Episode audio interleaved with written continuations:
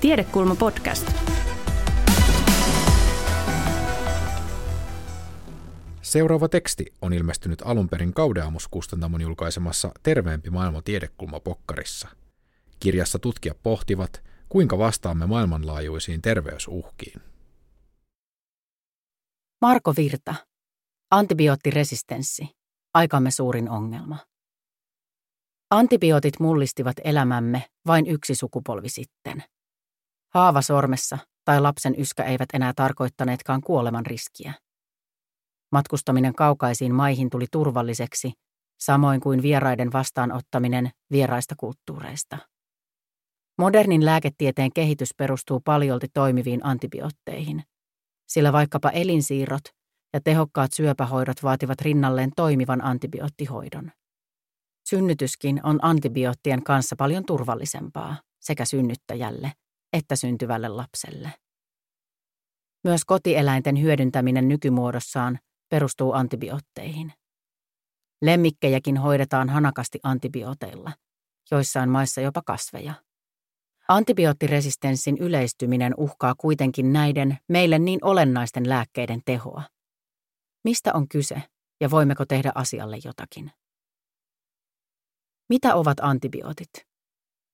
Antibiootti tarkoittaa periaatteessa bakteerien kasvua hillitsevää ainetta, jota jotkin mikrobit, muun muassa bakteerit ja homeet, tuottavat. Suomeksi käytetään myös termiä mikrobilääke. Se viittaa aineeseen, joka estää bakteerien lisäksi myös muiden mikrobien, kuten hiivojen kasvua. Vaikka bakteereja hillitsevät aineet ovat alun perin mikrobien tuottamia, voidaan niitä nykyään tuottaa myös synteettisesti. Antibiootit ovat todellinen ihmelääke, ja niiden massatuotanto toisen maailmansodan aikaan mullisti ihmisten elämän.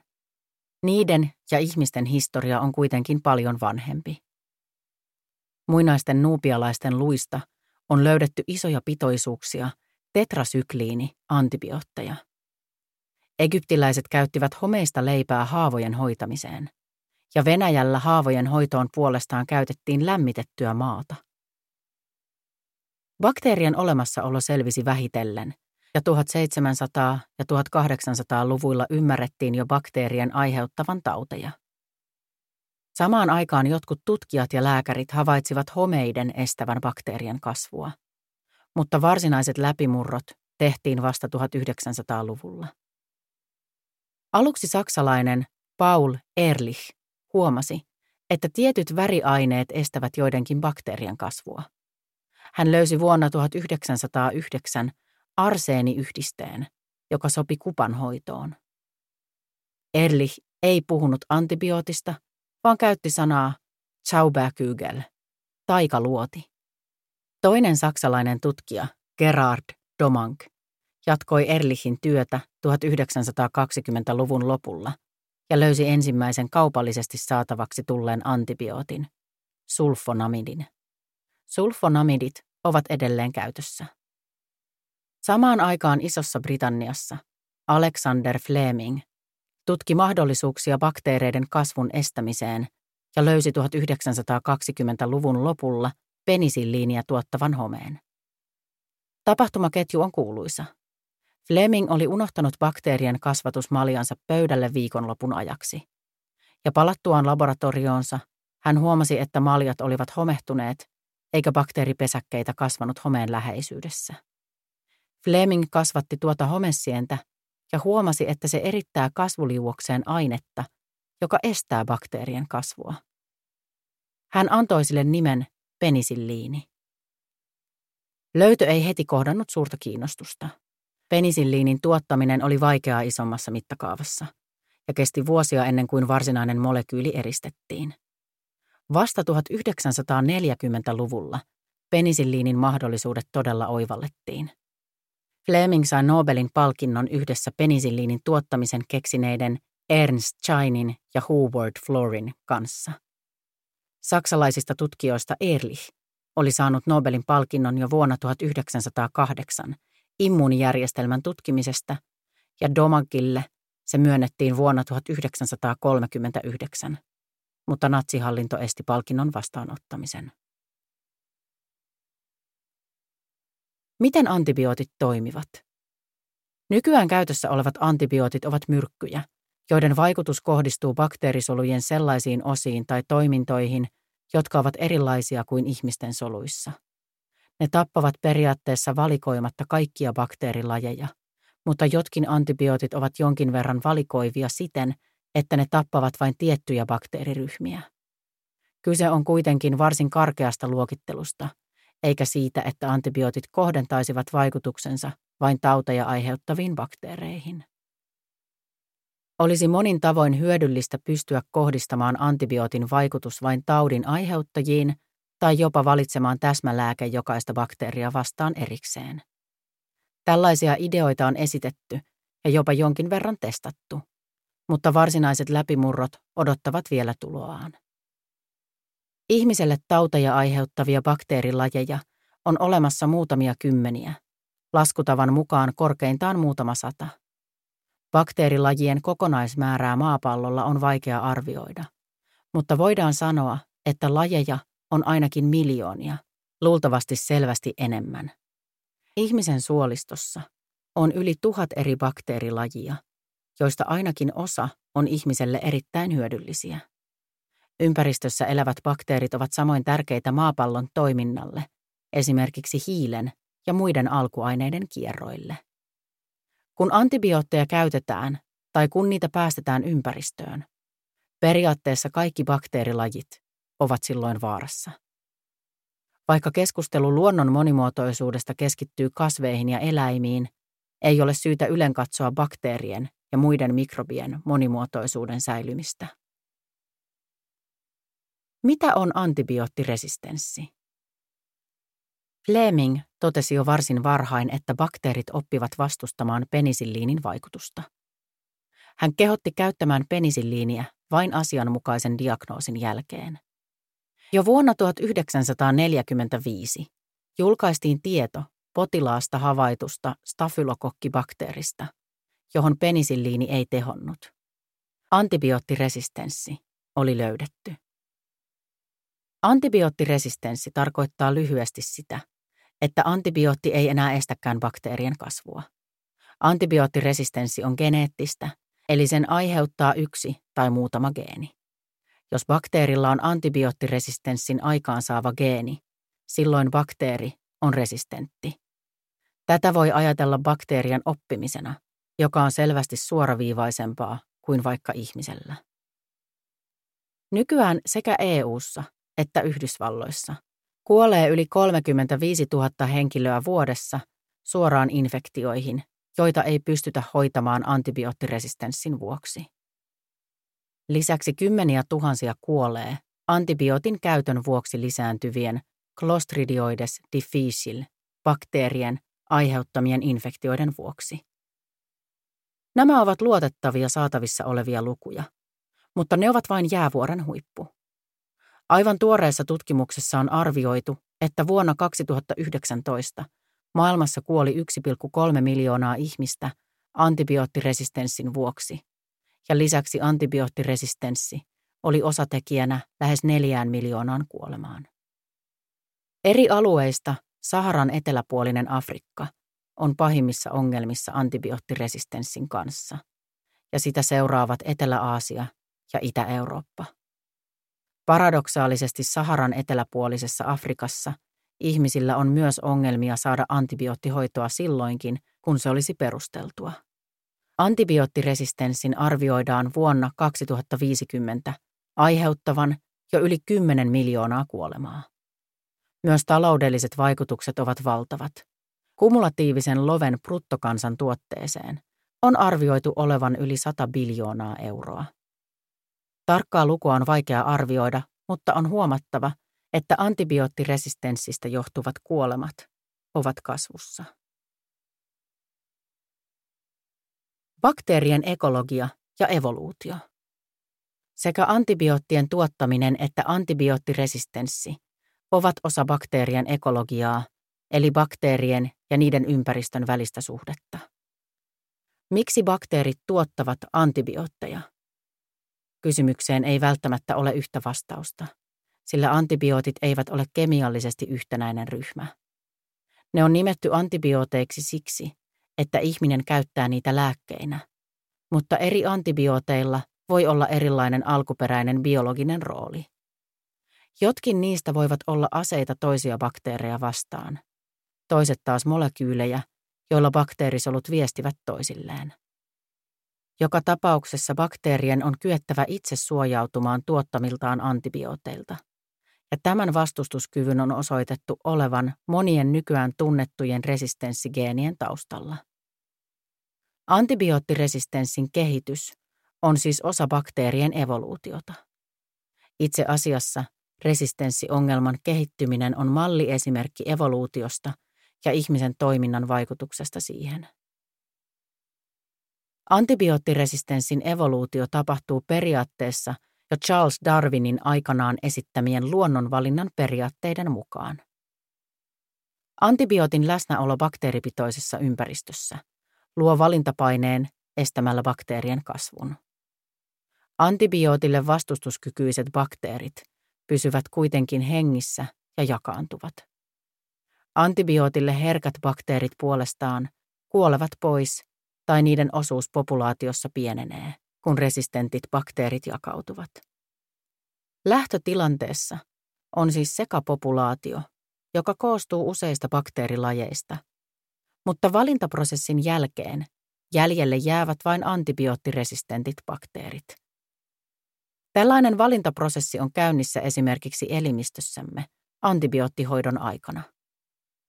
Nykyään ymmärrämme, että ihmisessä, esimerkiksi iholla tai suolistossa, elävistä bakteereista monet ovat hyödyllisiä. Antibioottihoito voi tappaa monet näistä hyödyllisistä bakteereista ja luoda elintilaa taudin aiheuttajille, jos ne ovat vastustuskykyisiä antibiooteille. Bakteerit voivat tulla resistentiksi niiden perimässä tapahtuvien muutoksien, mutaatioiden ansiosta. Näin syntyneet resistentit kannat voivat levitä eri isäntien, ihmisten tai eläinten välillä. Mutatoituneet geenit ovat osa bakteerien perimää, mutta sen lisäksi ne voivat siirtyä niin sanottuihin liikkuviin DNA-elementteihin. Liikkuvat DNA-elementit leviävät eri bakteerisolujen ja lajien välillä. Taudin aiheuttaja voi siis tulla resistentiksi myös, jos se saa antibioottiresistenssi geenin ulkopuolelta. Tällainen bakteerien välinen geenien vaihto on olennainen osa bakteerien normaalia evoluutiota. Antibioottiresistenssin evoluutiossa olennaisia tekijöitä ovat siis valintapaine ja geenien siirtyminen bakteerilta toiselle. Valintapaine on monimutkainen asia, eikä sen yksityiskohtia täysin ymmärretä. Tiedämme kuitenkin muutamia asioita. Yksi bakteeri voi sisältää resistenssigeenin usealle eri antibiootille, jolloin yhden antibiootin käyttö voi saada aikaan valintaprosessin, jonka lopputuloksena on usealle eri antibiootille resistenttejä bakteereja. Sama bakteeri voi sisältää resistenssigeenin myös jollekin desinfiointiaineelle tai metalliionille, joten valintapaine syntyy myös niitä kohtaan. Asia toimii tietysti myös päinvastoin, eli desinfiointiaineen käyttö voi aiheuttaa valintapaineen myös antibioottiresistenssille. Ihmisen toiminta vaikuttaa luultavasti sekä valintapaineeseen että bakteerien väliseen resistenssigeenien vaihtoon. Mutta erityisesti valintapaineeseen vaikuttavia toimia on helppo nimetä. Yksi tärkeimmistä on se, että käytämme antibiootteja. Antibioottien käyttö antibioottiresistenssin ajurina. Antibioottien käyttö on tärkein yksittäinen tekijä antibioottiresistenssin leviämisessä.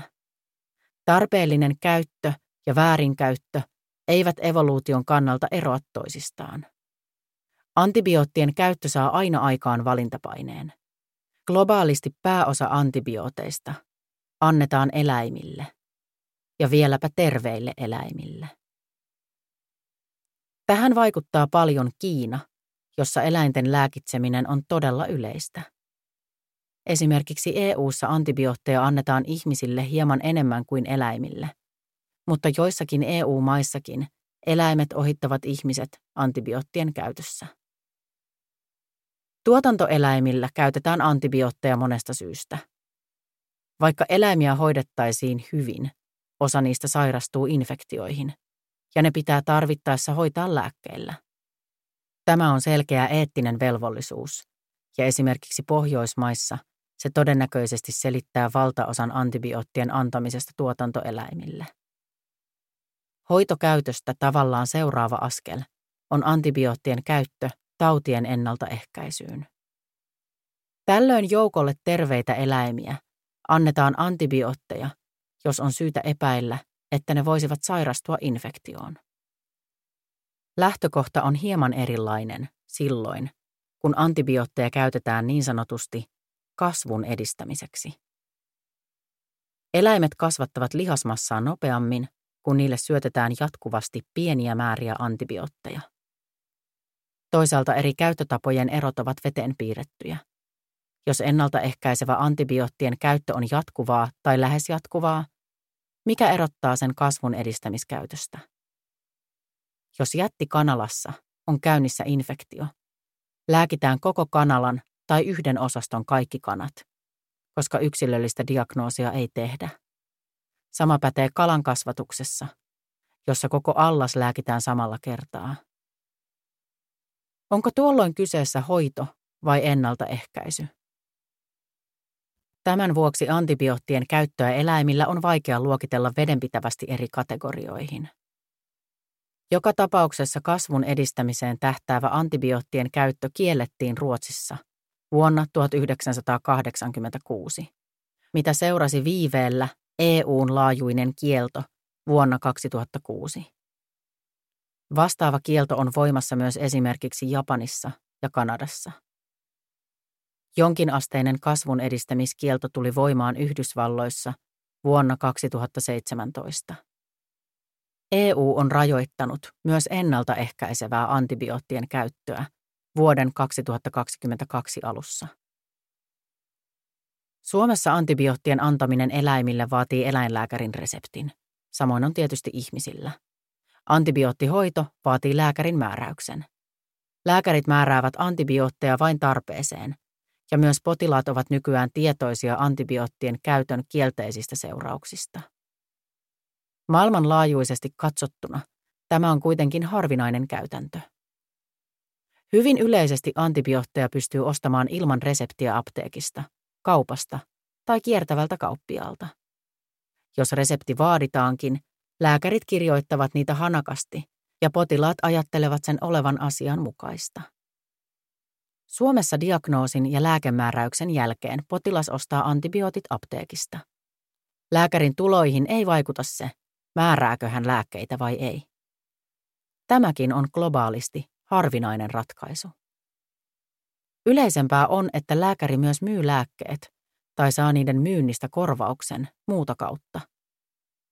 Sama pätee eläinlääkäreihin. On siis yleistä, että lääkäri ansaitsee enemmän, jos hän määrää lääkkeitä. Eläinkäyttöön antibiootti voidaan myydä myös rehun mukana ilman, että siihen kiinnitetään paljonkaan huomiota. Vaikka Pohjoismaissa pyritään vastuulliseen antibioottien käyttöön ihmisillä ja tuotantoeläimillä, lemmikkieläimillä niitä on alettu antaa yhä enemmän. Tämä ei ole yllättävää, koska rikkaissa maissa lemmikit saavat terveydenhoitoa, josta valtaosa maailman ihmisistä voi vain haaveilla. Antibiootteja käytetään jonkin verran myös kasvien infektiotautien hoitoon ja ennaltaehkäisyyn. Omena, päärynä, persikka ja nektariinipuita ruiskutetaan antibioottiliuoksella useissa maissa. Tämä muodostaa hyvin pienen osan antibioottien kokonaiskulutuksesta, mutta sen järkevyyttä on silti kyseenalaistettu. Globaali kuva. Maailmanlaajuinen tilanne on melko hälyttävä. Antibiootit ovat siis joko helposti saatavia käsikauppalääkkeitä tai reseptin takana olevia lääkkeitä, joita lääkärit kuitenkin määräävät avokätisesti. Lääkärien ja eläinlääkärien tuloista valtaosa voi tulla lääkkeiden myynnistä. Kansalaisilla ei ole ymmärrystä sairauksien syistä ja niiden hoitamisesta. Kotieläinten pitäjät syöttävät eläimilleen rehumyyjien suosittelemaa rehua, jossa on usein antibioottia mukana. Riippumatonta tietoa antibiooteista ja niiden vaikutuksista ei ole saatavilla. Liiallisen käytön aikaansaaman antibioottiresistenssin ohella joissakin maissa myös antibioottien puute on paradoksaalisesti iso ongelma. Esimerkiksi pikkulapsia kuolee tällaisissa maissa puutteellisen hoidon vuoksi. Maailman terveysjärjestö WHO on käynnistänyt globaalin järjestelmän antibioottiresistenssin seurantaan. Ongelmana on, että köyhistä maista tuleva tieto joko puuttuu kokonaan tai on hyvin vajavaista. Luotettavia tilastoja ihmisten antibioottien käytöstä ja antibioottiresistenssistä ei ole saatavilla kaikista maailman maista, ja eläinten osalta tilanne on vielä huonompi. Vaikka tilastoja olisikin saatavilla, niiden kattavuus voi olla heikko. Myös tilastoimaton antibioottien käyttö on yleistä. Antibioottien käytön helppouteen vaikuttaa sekin, että nykyisten antibioottien valmistus on halpaa ja teknisesti melko yksinkertaista. Lähes kaikkien yhdisteiden patenttisuoja on vanhentunut. Tämä keskittää niiden tuotantoa maihin, joissa se on halvinta. Näissä maissa tehtaiden päästörajoitukset ovat vaatimattomat tai niitä ei noudateta. Suomenkin käytännöt ohjaavat toimintaa tuohon suuntaan, koska kelakorvaus maksetaan aina halvimman tuotteen mukaan, ilman vaatimusta vastuullisesta tuotannosta. Halvinkin tuote voi toki olla vastuullisesti tuotettu, mutta ohjausvaikutus on kuitenkin lyhytnäköinen. Tämäkin on yksi esimerkki asian globaalista luonteesta. Suomen lääkekorvausjärjestelmä edistää lääketeollisuuden antibioottipäästöjä ympäristöön Aasiassa, mikä pahentaa paikallista antibioottiresistenssiongelmaa. Paikallisten ongelmien lisäksi kytkentä takaisin Suomeen on ilmeinen. Suomalainen matkustaa samalle alueelle ja tuo suolistossaan antibiooteille vastustuskykyisen taudin aiheuttajan, joka sitten leviää Suomessa. Käyttämättä jääneiden lääkkeiden hävityskäytännötkin ovat vaihtelevia. Olemme tottuneet siihen, että apteekit ottavat vastaan vanhat lääkkeet ilmaiseksi, ja Suomessa suurin osa käyttämättömistä lääkkeistä hävitetäänkin asianmukaisesti. Tästä näkökulmasta kuulostaa uskomattomalta, että esimerkiksi Yhdysvalloissa apteekit eivät saa ottaa vastaan vanhoja lääkkeitä, muutoin kuin erityisten kampanjoiden aikana. Selityksenä tälle on pelko, että apteekit myysivät niille palautetut lääkkeet uusina eteenpäin. Tämän seurauksena vanhat lääkkeet päätyvät helposti vääriin paikkoihin. Yleisin tapa on huuhtoa ne alas WCstä, mikä on erittäin huono ratkaisu, koska silloin ne päätyvät jäteveden puhdistamolle, joka ei välttämättä poista niitä vedestä. Antibioottien tapauksessa jäteveden puhdistamoissa voi syntyä jopa valintapaine resistenssille. Uusien antibioottien kehitys. Uusia antibiootteja kehitettiin aluksi aktiivisesti, ja monia uusia yhdisteitä tuli käyttöön penisilliinin löytämistä seuranneina vuosikymmeninä. 1970-luvulle tultaessa tahti kuitenkin hidastui.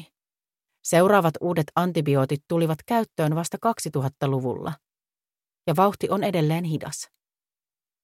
Vaikka uusien antibioottien kehittäminen ei ratkaise resistenssiongelmaa, se antaa kuitenkin merkittävää lisäaikaa sekä hoidollisia mahdollisuuksia. Miksi uusia lääkkeitä ei siis tuoda markkinoille? Lääkekehitys on pääasiassa kaupallista toimintaa, ja uusien lääkkeiden tuominen markkinoille on kallista. Perinteinen tapa löytää uusia antibiootteja, luonnossa elävien bakteerien seulominen uusien yhdisteiden löytämiseksi, ei ole enää niin tuottava kuin 1900-luvun puolivälissä, koska helpot ehdokkaat bakteereista on luultavasti jo löydetty. Vaikka uusia antibioottikandidaatteja löytyykin, monet niistä eivät kuitenkaan läpäise kliinisiä kokeita. Kliiniset kokeet ovat kalliita, joten ne läpäisevän uuden ajan antibiootin pitäisi rahoittaa myös hylättyjen yhdisteiden kehitys. Tuottomallia heikentää myös muutama muu asia. Nykymallissa lääkkeiden tuotto syntyy niiden myynnistä. Antibiootteja käytetään kuureina, mikä tuo huonomman tuoton kuin jatkuvasti käytettävät kroonisten sairauksien hoitoon tarkoitetut lääkkeet, kuten vaikkapa verenpainelääkkeet. Lisäksi, jos joku tuo markkinoille hyvän antibiootin, joka on tehokas ongelmallisia moniresistenttejä taudin aiheuttajia vastaan, sen käyttö halutaan rajata vakaviin tapauksiin, mikä ei tuo suurta myyntiä. Antibiootteja ei siis nähdä kaupallisesti kiinnostavana lääkekehityskohteena. Tämän ratkaisemiseksi on esitetty muun muassa ajatus, jossa tuotto uuden antibiootin kehittäjälle muodostuisikin lääkkeen hoitopotentiaalin mukaan, ja myynti olisi vain pieni tekijä tuotossa. Lääkkeen arvo yhteiskunnalle siis arvioitaisiin, ja kehittäjä saisi vuosimaksua, joka olisi myynnistä riippumaton. Ajatus on mielenkiintoinen, mutta sen käytännön järjestelyt ovat haastavia. Lisäksi järjestelmää on vaikea saada globaalisti pitäväksi, mikä vähentää sen tehoa. Antibioottien käytön tulevaisuus. On esitetty ajatus, että me elämme nyt poikkeuksellista ja lyhyttä aikaa ihmiskunnan historiassa, kun meillä on käytössämme tehokkaat antibiootit bakteeritautien hoitamiseen. Samaan tapaan kuin ulottuvillamme on ollut teollisen vallankumouksen mahdollistaneita fossiilisia polttoaineita. Fossiilisten polttoaineiden osalta tuo lyhyt hetki on väistämättä päättymässä. Mutta antibioottien ja antibioottiresistenssin tapauksessa meillä on monia mahdollisuuksia kääntää asioiden kulkua. Pelkästään nykytietämyksellä on mahdollista muuttaa antibioottien käyttöä siten, että resistenssi vähenee. Pohjoismaat ovat tästä hyvä esimerkki, koska ne ovat noudattaneet vastuullista antibioottipolitiikkaa jo kymmeniä vuosia, ja resistenssi on täällä hallinnassa oleva ongelma. Alankomaissa antibioottien käyttö on ollut vastaavalla tavalla pidättyvää ihmisten kohdalla, mutta eläimille antibiootteja annettiin siellä runsaasti. Vuonna 2009 päivitetyn kansallisen toimintasuunnitelman myötä Antibioottien käyttöä eläimillä saatiin kuitenkin vähennettyä alle puoleen aiemmasta ilman, että eläinten terveys heikkeni. Tuotantoeläinten osuutta antibioottiresistenssiongelmassa voisi pienentää myös se, että siirryttäisiin kasvispainotteiseen ravintoon ilmastosyistä, sillä se vähentäisi tuotantoeläinten määrää ja siten myös antibioottien käyttöä. Uudenlaiset täsmäantibiootit voivat olla mahdollinen ratkaisu resistenssiongelmaan, mutta varsinainen läpimurto puuttuu vielä.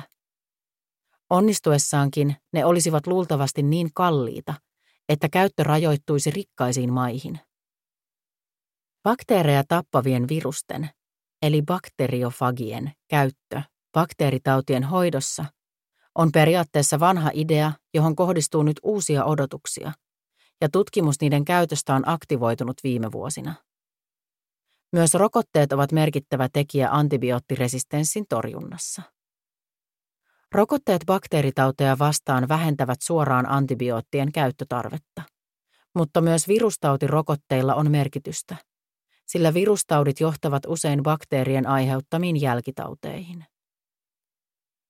Tärkeimmät nyt tiedossa olevat toimenpiteet ovat valveutuneisuuden lisääminen sanitaation parantaminen, antibioottien käytön vähentäminen varsinkin eläimillä, globaalin seurantajärjestelmän luominen antibioottiresistenssille, diagnostiikan parantaminen, rokotekehityksen tehostaminen, resurssien lisääminen infektiosairauksien hoitoon sekä taloudellisten kannustimien lisääminen alan toimijoille.